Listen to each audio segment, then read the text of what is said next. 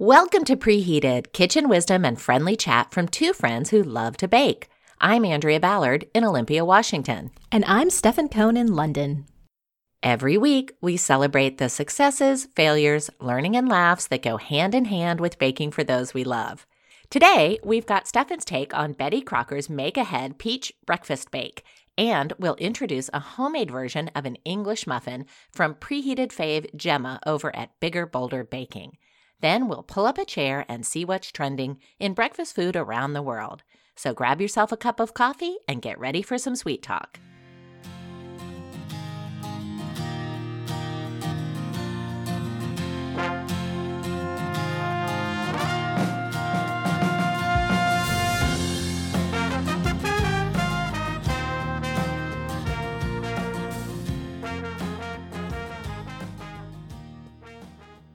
Andrea, I think as bakers, we are well aware of the warnings to not eat raw dough. But I recently came across an article from the Food and Drug Administration in the US all about how you should also really avoid raw flour. Have you heard any of these warnings? Yes, I saw this in our Facebook group, and it's because of E. coli Yeah. showing up in the flour. And several of our listeners responded and said, This is why I freeze my flour for 24 hours after I bring it home. Exactly. And it's not just flour in the bag, but it can also be in boxed cake mix or muffin mix, anything like that. So I guess you should really be avoiding anything with raw flour. And I have a little list of do's and don'ts for handling flour just as a PSA guide.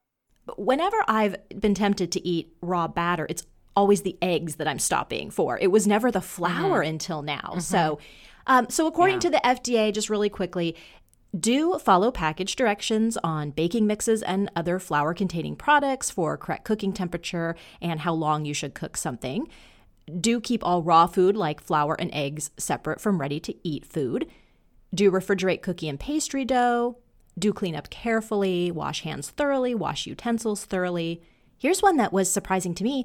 Do not allow children to eat or play with raw dough products made with any brand of flour or baking mix. Andrea, I, of course, made homemade Play Doh for both of my kids for years. And let's be honest, didn't everyone eat this at some point in their life? And I'm sure that's why they added that on there is you can't usually give kids this stuff without them putting it in their mouths. Even if they're not eating it, they're going to be putting their fingers in their mouths. So I'm sure that's what that's about. Of course they are. Also, be on the alert for any recalls of products you may have purchased. Of course, never risk it. If you have purchased a bag of flour that's been recalled, just throw that away. Don't use products that contain raw flour like cake mix to make a milkshake. That could be a hybrid milkshake. You could probably imagine that appearing in a recipe. And then do not use raw cookie dough and ice cream. Uh, obvious point here is that cookie dough that's in commercial ice cream has been treated or just not made with anything that might cause any harmful bacteria to grow. So, anyway, I just wanted to give a quick rundown of that since I hadn't really considered the implications of eating raw flour. Well, Stefan, hearing this, I am really glad that when I did my cake batter no churn ice cream Yes. back in August that I ended up using a recipe that had vanilla frosting Yeah. in the mix, mm-hmm. but not cake batter. Several of the recipes that I saw used exactly what you were saying a little bit of like a vanilla cake or a yellow cake mm-hmm. cake batter mm-hmm. in a smoothie or a protein ball or a dip. Right. And I just wasn't really interested in that because I didn't want leftover cake batter sitting around my house. Yeah. Like, you know, just using like a half a cup from a whole box. A little bit, yeah. So, yeah, that's that's good to know. Thanks for bringing that to our attention. And if you do visit the link, we'll put it in the show sheets for this episode. But you might want to just click around. There's lots of food safety and handling advice that I found really helpful. And somebody over at the FDA is having a good time coming up with headlines because here's my favorite one Why raw doughs? A raw deal. Yeah. Mm-hmm. Oh, there you go. It really tickled me. Hey, Andrea, I took my kids to the dentist last week and I got the best endorsement of my homemade ice creams ever. From your dentist. Okay. I'm on the edge of my seat. from the kids' dentist, no less. So we're sitting there and she's talking to them and she's saying, Okay, I know you probably like sweets. What kind of sweets do you like? And they were both very cagey at first. And, you know, oh, I just like fruit. Yeah. yeah, right. She's like, it's okay, you can tell me. And then my son, he just came out and he said, My mom makes the best homemade ice cream. Oh, my heart melted. And you know what? Our dentist is super fine with that. She was thrilled. She's like, it's calcium. It doesn't sit on your teeth. It goes right down. She's like, I heartily endorse ice cream. All the better if it is homemade. Thought that was so funny. I had to share that with you guys. I love that. You know, you see those good housekeeping seals of approval or the mm.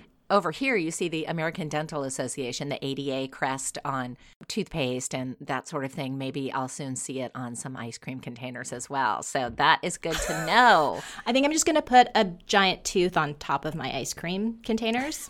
I mean, my dentist says yes. So I think my children were especially pleased that they were now given all the more reason to, you know, to go home and indulge. I thought that was hilarious. Oh, that's great. Yeah, I love that. Stefan, we have a couple of things coming up in our upcoming episodes. Yeah. So, next week in episode 196 is our preheated book club, and we are going to be discussing the book Home Cooking by Laurie Colwin. That's right. If you purchased the book and read the book, please do weigh in. We'll put a post in our Facebook listeners group where we ask you about your thoughts about the book, and we'd love to hear what you think about it. Mm-hmm. Stefan and I will be telling you what we thought about it uh, next week on the show. Yep. And then just a few episodes after that, we are creeping up on our 200th episode. Oh my gosh, Andrea. I know, it's so exciting. And there is already a post over in the Facebook listeners group where we're asking you to name your favorite episode or your favorite moment or your favorite recipe from any of the first 200 episodes. Yeah. So you can go back as far as you want. It can be an entire episode or it can just be a moment, but we would love to hear what is sticking out for you as a memory during some point in our first four years. And you know, Andrea, I was clicking around and doing some editing the other day, and we've actually done more than 200 already because of the way we numbered episodes for a while. So that's true. We are celebrating 200 as the actual number of the episode, but I think we probably passed 200. I don't know, sometime this summer, maybe. That's a good point. We used mm-hmm. to do the episode, you know, 126.5. We would do a half. Yeah, when there was a bonus, right? Yeah, but then we're like, we're going to give ourselves full credit for that. That's right. well, Andrea, I am up this week with the Bake Along review. And if listeners remember, for the time being, when we are not entertaining or baking for others in the same type of way, Andrea and I thought we would try something new and rotate doing the bake alongs and the reviews. So last week, you probably caught Andrea talking about the caramelized onion and cheddar and bacon quiche. And now it's my turn to talk about my take on Betty Crocker's Make Ahead Peach Breakfast. I can't wait to hear, and I really can't wait to see some pictures and see if it's as pretty as this photo on Betty's website. Well, Andrea, last week when you were doing your solo review of the quiche and you said it was a lot of pressure mm-hmm. to not have me doing it as well, which was a very mm-hmm. nice compliment. But I felt exactly the same way about this one without you. And number one, right off the bat, which of course I could have just texted and asked you anyway, but I was like, this is my bake. I'm gonna like I'm gonna do it to the full. All right. So the, the first step is that you heat your 10 to 12 inch oven proof skillet. Now, that's something that really appealed to me when I chose this recipe. This is a large quantity of pancake in a cast iron skillet but it's also a make ahead. And I knew I would have to make it ahead, Andrea. So that was also really appealing. You can get everything ready and you can just stick it in the fridge, even overnight, and then bake it off when you're ready in the morning. Okay. Okay, so far so good. But then I thought, I just was having these obsessive thoughts about putting the skillet in the fridge overnight. What would you have done? Would that have been all right? Why wouldn't you? Because, see, maybe I'm maybe I'm missing something here.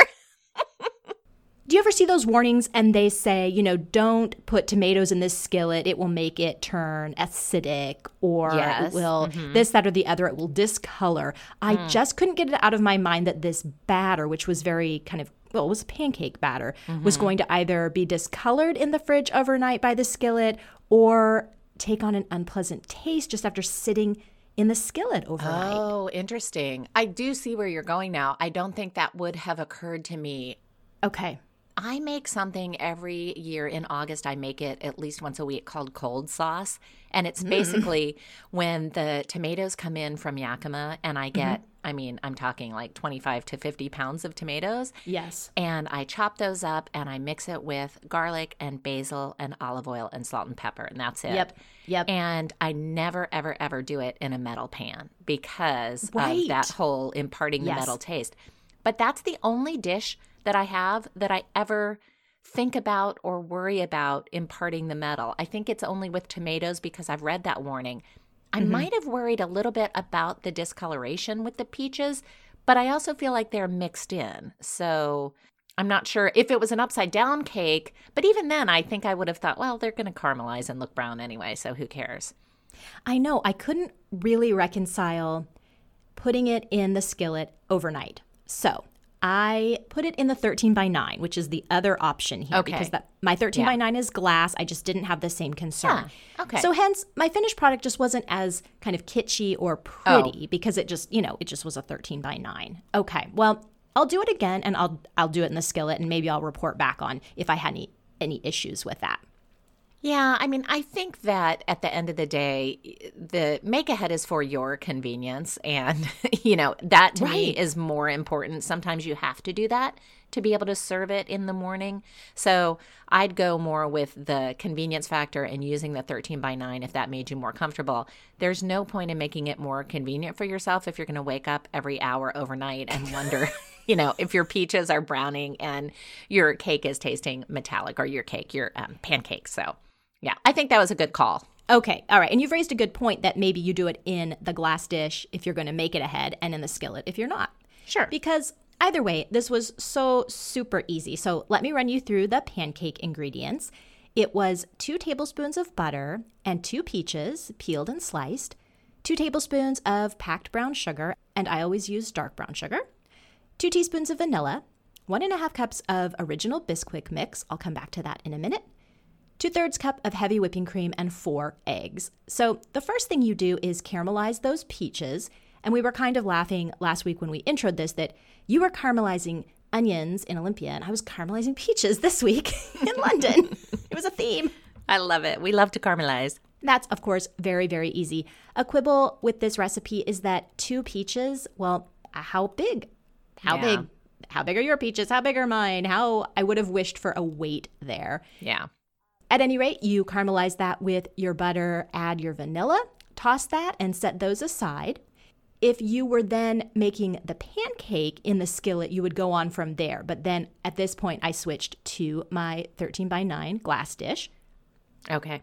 This quick mix, as you guys heard last week, I knew I wouldn't have, and I would try a copycat version. I found a great one that I took as a starting point over on a website called The Gunny Sack, and that is Tonya Larson. Tonya or Tanya? I'm not sure. And she had a large quantity. I think when people make a copycat Bisquick, they do it in a big quantity, so they they have like a box's worth in their fridge. That makes sense.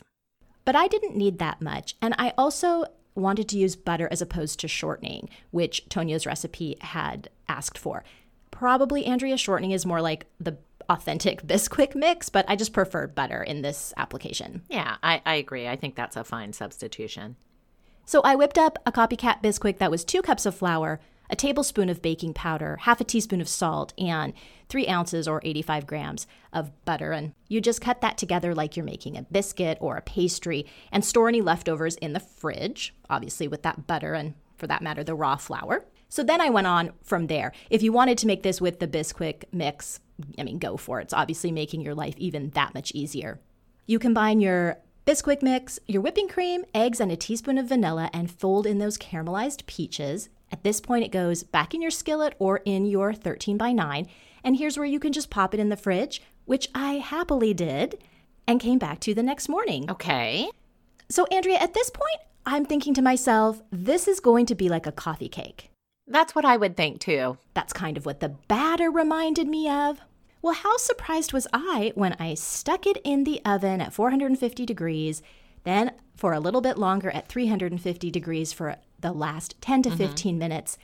And this was a giant pancake. It really was. Oh, okay. I was surprised and happy. It tasted exactly like a pancake. Here is where the peach quantity would have been more helpful. For all of its name and its star ingredient, I just don't think you could taste the peaches. So, doing this again, I would really go up with the fruit. I see no reason not to. I thought the caramelization, when I had snuck a few of those before I mixed it with the batter, I thought that was just fine. So I would go with more peaches or I would just leave them out because essentially you just have made a big 13 by 9 inch pancake. Yeah. And that's great too. I noticed the two peaches and thought it was rather small, but I found that hmm. delightful mm. because I saw that you had to peel them. And I thought, you know, if this said four peaches peeled, I would have probably just skipped it by because I don't feel like peeling that many peaches. what was it was it that peach pie like two seasons ago where we we had that hilarious conversation about blanching yes. the peaches? Yes. Yeah well i didn't do that. No. You're right two was really reasonable but yeah going forward you would you would have to think of something else. Yeah you know end of day mine wasn't as pretty as it may have been in the skillet but it sure is nice to come down in the morning and pop something in the oven that only takes you know the inside of 30 minutes. It feeds everyone in my family. And it does say it serves four, and you might think, oh, this is a 13 by 9 inch casserole. Won't it serve more than that? But if each slice is roughly two to three pancakes, it worked out to about the same ratio as I would feed my family a stack of pancakes. That's true, because it's rare for someone to have just one pancake. I know. Yeah, you always so. have a stack. One pancake. Yeah, How lonely. Yeah. lonely little pancake. So, yeah, I thought it was a nice big batch. I thought it was a nice make ahead. I would probably experiment with that fruit, leaving it in or out. But yeah, make ahead peach breakfast bake with the copycat Bisquick. It worked for me. Oh, I'm so glad that turned out for you. Thank you for sharing that one with us. I love having make aheads.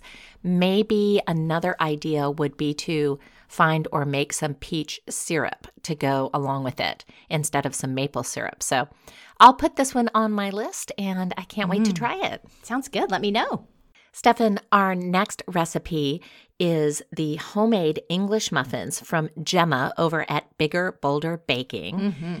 Listeners who have been following us know that we last used Gemma's recipe when we made the 10 minute tiramisu, and it was a huge hit oh, with yeah. both of our families oh, and yeah. a lot of our listeners as well. So I feel really good about trying her recipe. English muffins have been on my radar for a while. It was back in 2018 when listener Crystal from Sweden had posted some pictures of her oh, homemade yes. English muffins. Yes. And honestly, that's the first time that I thought to myself, oh, you can make these at home? Yeah, you know, of course right. you can. But it just hadn't really occurred to me. And then more recently, listener Lorraine had posted some of hers and she had used the molds. Mm-hmm. And I thought to myself, oh, I don't think I want to, you know, go to the work to buy yes. English muffin molds that right. I'll probably never use again. So I had sort of put that on the back burner. But then I think you're the one who turned up this recipe and we were both thrilled to see that it did not involve molds.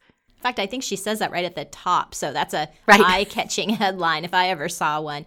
And, you know, we did, as you just mentioned, we did love that tiramisu. She's known for her really straightforward approach to, to baking. She has a video with most of her recipes as well. And I thought that would be helpful for something like this that I haven't ever tackled before. And I was really intrigued too. I love English muffins. Ironically, I don't eat them as much here in England as I probably did in America. They're just called muffins. just called muffins over there. Stefan, the other reason this recipe appealed to me is that it had 611 votes and on a five star scale was averaging 4.65. Yeah. So It's worked well for a lot of people. Mm. And then she also had some variations or some notes, and there are some options the particular recipe that we're using, the base recipe, uses two and a half cups of all purpose flour. Mm-hmm. But in her notes, she says if you want to make whole wheat English muffins, you can mix some whole wheat in. And, you know, there's some other options there. So I, I always like it when a recipe gives me some options because who knows what I might pull from my pantry that day. You know, Andrea, another thing that we liked about choosing this recipe is that it makes eight. If this was going to be a dud, I wasn't going to be down too many ingredients. And right. I like that small size as I'm getting on with a, a new technique and and a new new to me bake. So let's run yes. through let's run through the recipe really quickly. It's it's interesting that it's almost a sourdough, but not quite. It's going to have a really long rise or ferment. And so that's maybe the most important thing to realize about these is that it rises for a minimum of 12 to 18 hours before you do a second shorter rise of about 45 minutes. So plan ahead on this one before you get started. Yes, this is definitely something you want to think about doing the night before. Yeah, right. Not the day of. So Yes, so you've got those two and a half cups of flour that Andrea just mentioned, quarter teaspoon instant yeast, quarter teaspoon salt, two thirds cup of milk, half a cup of water, and a tablespoon of butter. On the yeast, that was another one of their recipe notes. If you don't have the full 12 to 18 hours to wait for that fermenting, you could bump up the yeast a bit to half a teaspoon of yeast. And of course, then you're going to have a shorter rise time. Yeah, it's really nice. She does all of these kind of very thoughtful tips and tricks that mm-hmm. make her recipes usually really successful. So, yes. You've got your dry ingredients there. You're going to mix those together briefly. Likewise, with your wet ingredients, the milk, the water, and the butter. Now, these instructions are to pop it in the microwave until it's lukewarm and the butter has melted. But if you watch her accompanying video, she also says you could do a stovetop. So there you go, Andrea. Stefan, I also want to point out something in step two of these instructions. Now, we're here on episode 195. And uh, for almost four years, I have made fun of the English recipes that talk about their jugs, you know, in a sep- in a separate jug or pull out another jug. And I always thought, who has all these jugs in their kitchen? Because when I hear jug, I think of like a beautiful stoneware pitcher mm, with a urn. nice pouring spout, more of an urn. A piece of pottery is what I think of when I hear jug. Yeah. It wasn't until I watched Gemma's video and she said the word jug as mm-hmm. she picked up her Pyrex measuring cup. Yeah. And I went, oh, yeah. they're saying jug when they mean measuring cup. It's just that British gift for making everyday things just a little more fancy. Oh my goodness. Ah. Well, I'm so glad I figured this out after four years, and I will now stop judging recipe developers when I'm thinking, what do they think I have a collection of earthenware, stoneware jugs in the dining room or something? So I feel much better about it now. Okay, yeah. very good. Well, once you have that warm mixture warm, you're going to add you're going to add everything together, scraping down the sides of the bowl. And you know, she does say add it add that liquid a bit at a time. We want it to be sticky, but you may not have to use all of the liquid because hey, I don't know what the humidity in your kitchen is this day, and your flour might be different than my flour. And that's another really thoughtful thing to consider. So, as you're adding that liquid in, make sure you're doing it slowly for exactly that reason. And this is a thoughtful tip for any bake that you're making that involves mixing wet ingredients into your dry ingredients. Right. Because as she mentions, different brands of flour, different types of flour, different weather, everything can affect how much liquid your dough, your flour is going to absorb. And I did watch the video, and she mentions going ahead and adding three quarters of your liquid content. And that's when you stir and mix and see if it's the consistency that you want. Yeah. And then you go ahead and add more until it is where you want it. And I do plan on doing that. I think that's a really good tip. I do too. Now comes your really long ferment, so you're looking at about 12 to 18 hours, and you're looking for lots of bubbles when that comes back because this is fermented. It's kind of on its way to sourdough in a way, but not quite. And it will have doubled in size and grown. Then you're going to take that out onto a floured surface, let it rest a little bit. Then your gluten relaxes. Now you're going to roll it out, cut it out with a three inch cookie cutter, transfer those to some parchment lined baking trays, and let a second rise happen. At this point, about 40 to 45 minutes. And then you're on to the cooking, which happens in a skillet.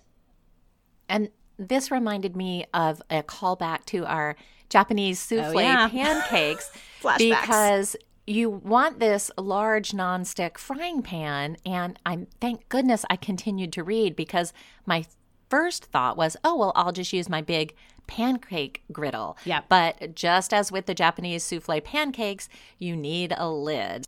So I won't be using my large nonstick griddle. I will be pulling out my cast iron pan where I can use a lid. And I will be tenting with tinfoil again, as my large skillet doesn't have a lid, as I also discovered during the Japanese souffle pancakes. and the video makes a good point of why you want that because it kind of traps in some moisture and kind of allows them to steam before they. So they steam and cook all the way through, and then they're getting golden brown when you flip them on the second side and take the lid off. There's lots going on here to be excited about, Andrea. And I think the best part of this recipe is the very final line, which is you can store these for four days at room temperature mm. or freeze for up to eight weeks. Yeah, right. So talk about a make ahead. Absolutely. This is going to be great as we're doing back to school lunches again and getting up early and getting into the swing of things. And just having something nice to pull from the kitchen is going to be very welcome. I think I'm going to learn a lot, and I hope we have some delicious homemade English muffins. So remember, we'll have a link to all the recipes we've talked about today. That was the Betty Crocker Make Ahead Peach Breakfast Bake. And this week's Bake Along, which Andrea and I will both be tackling, are the homemade English muffins from Gemma at Bigger Bolder Baking. We'll put links in the show sheets for this episode, which is episode 195, over on our website, preheatedpodcast.com, as well as in our Facebook listeners group. Stefan, we love doing food trend reports because they're such a fun and lighthearted way to take a look at familiar and often new to us foods. So we thought, let's put breakfast under the microscope and see what's new. Breakfast is one of those meals that seems so classic, with foods like cereal, egg, yogurt, and muffins and pancakes making up the cast of usual suspects. But like many other meals and foods, you'll not be surprised to hear that trends in breakfast have changed the face of the most important meal of the day. What became readily apparent and fascinating is that these days there is no one size fits all definition of what breakfast food is. That's really exciting because it opens up the door to a huge variety of flavors, spices, and ingredients that you might not have associated with breakfast in the past. What's for breakfast these days? Really, anything you want. The whole trend of hybrid has not passed breakfast by and proves this point beautifully. What's hot now? Breakfast nachos, breakfast burgers, breakfast pizza. This makes me chuckle because for years, my daughter, who's never been a traditional breakfast person, has loved leftover pasta for breakfast, breakfast spaghetti. Or my husband's favorite, breakfast soup. Hot or cold, he loves to start the day with a bowl of leftover soup and claims it always tastes better than the day before. Speaking of hybrids, I know a quarantine trend that seemed pretty popular was pancake cereal. Oh, yes, I saw that one trending as well. I personally don't think I have it in me to pour and cook teeny tiny portions of pancake batter onto a hot griddle, but I did enjoy the pictures. Another huge trend is when breakfast is served. The rise of the all day breakfast may have started with the 24 hour diner, but it's everywhere now, with dishes like Eggs Benedict, omelets, or egg sandwiches regularly appearing on lunch and dinner menus. I love the industry term for this deferred breakfast. In the US, breakfast offerings have corresponded with a rise in preference for international flavors at every meal. So you'll not only see more Asian and Latin American flavor profiles included in traditional breakfast options like omelets and egg dishes, you'll also see more international breakfast offerings in general, like ramen, congee, and shakshuka. Trends are often two sides of the same coin, and breakfast is no exception. The rise in comforting, indulgent foods like over the top French toast or gourmet pastries has been met with the trend for healthier, more functional foods like overnight oats, smoothies made to order, higher protein offerings, and keto and vegan menu selections. And speaking of two sides of the same coin, another trend is the breakfast double dip. That is, someone may start their day with coffee and toast at home, then get a breakfast sandwich, parfait, or smoothie mid morning. That follows an ongoing trend toward grazing or eating smaller meals more frequently. Stefan, wouldn't that be the same thing as Elevenses, or as I call it, second breakfast? You're right. Elevenses is a time honored snack break taken around, you guessed it, 11 o'clock in the morning, all over the world. Here in Britain, it's typically a cup of tea and a biscuit, but many other countries also pause for a mid morning snack. In Colombia, they break for hot chocolate. In Poland, they might enjoy a sweet pastry with their hot beverage. And in Spain, it really depends on how you spend your days. You might have a small snack of almonds, or if you work a physically demanding job, you might enjoy a fried egg, cheese, and ham sandwich. Mm, yum. And many popular fictional characters have enjoyed Elevenses, from Paddington Bear to Winnie the Pooh to the Hobbits. And Andrea, there's Elevenses in the US too. It's just called coffee break. And it used to be a much more exciting affair. In the first part of the 19th century, before coffee was the beverage of choice at break time, people had whiskey. Mm, perhaps that's a trend best left in the past. or revived. Despite its naysayers, brunch is still a big deal, and we are, as always, Team Brunch over here at Preheated. But what's on offer has changed a bit. At least when dining out, savory has overtaken sweet at brunch time, with a move toward savory ingredients in items like muffins, biscuits, or, as we discussed last week, pancakes. The jalapeno cheddar scones from way back in episode 24 are a perfect example of this trend. What to drink at brunch is also changing. In addition to classic cocktails like Bloody Mary or mimosa, coffee and tea based cocktails are set to get even hotter or colder or shaken or stirred or whatever. You get the idea. Obviously, this month, back to breakfast, we've had a lot to say in terms of these types of foods, but I feel like we have a lot of brunch or breakfast offerings spread out over the seasons, from those scones I mentioned to pecan rolls to monkey bread. I feel a PDF coming on. Brunch basics? The breakfast bunch? Break for brekkie? alliteration queen. I'm sure whatever you call it, it will be full of deliciousness. Stay tuned, listeners. And in the meantime, let us know your favorite breakfast foods. Post a picture to Instagram tagging at preheatedpod or send an email to host at preheatedpodcast.com. Well, the timer's buzzed and we've got to get the sprinkles on top of this episode. We release new episodes every Monday morning. Next week, we'll see if homemade English muffins are worth it or if we'll continue to purchase them off the shelf. And we'll introduce a grab and go breakfast cookie that's perfect for harried mornings. Then the preheated book club returns with Home Cooking by Laurie Colwin. It's not too late to grab a copy.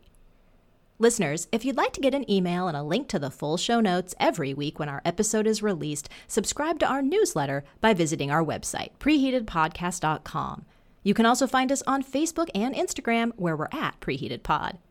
If you like our show, please rate, review, and recommend us on your favorite platforms. Until next time, I'm Stefan Cohn in London. And I'm Andrea Ballard in Olympia, Washington. Thanks for listening. Be well and sweet dreams.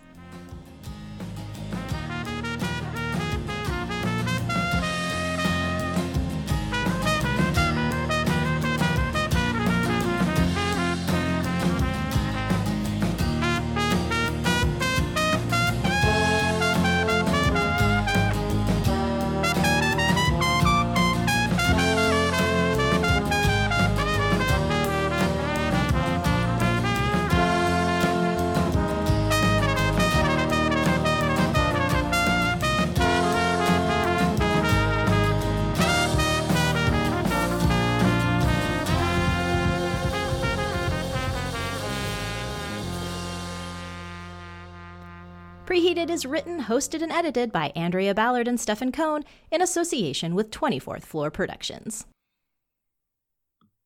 Oh gosh, I forgot to hit stop.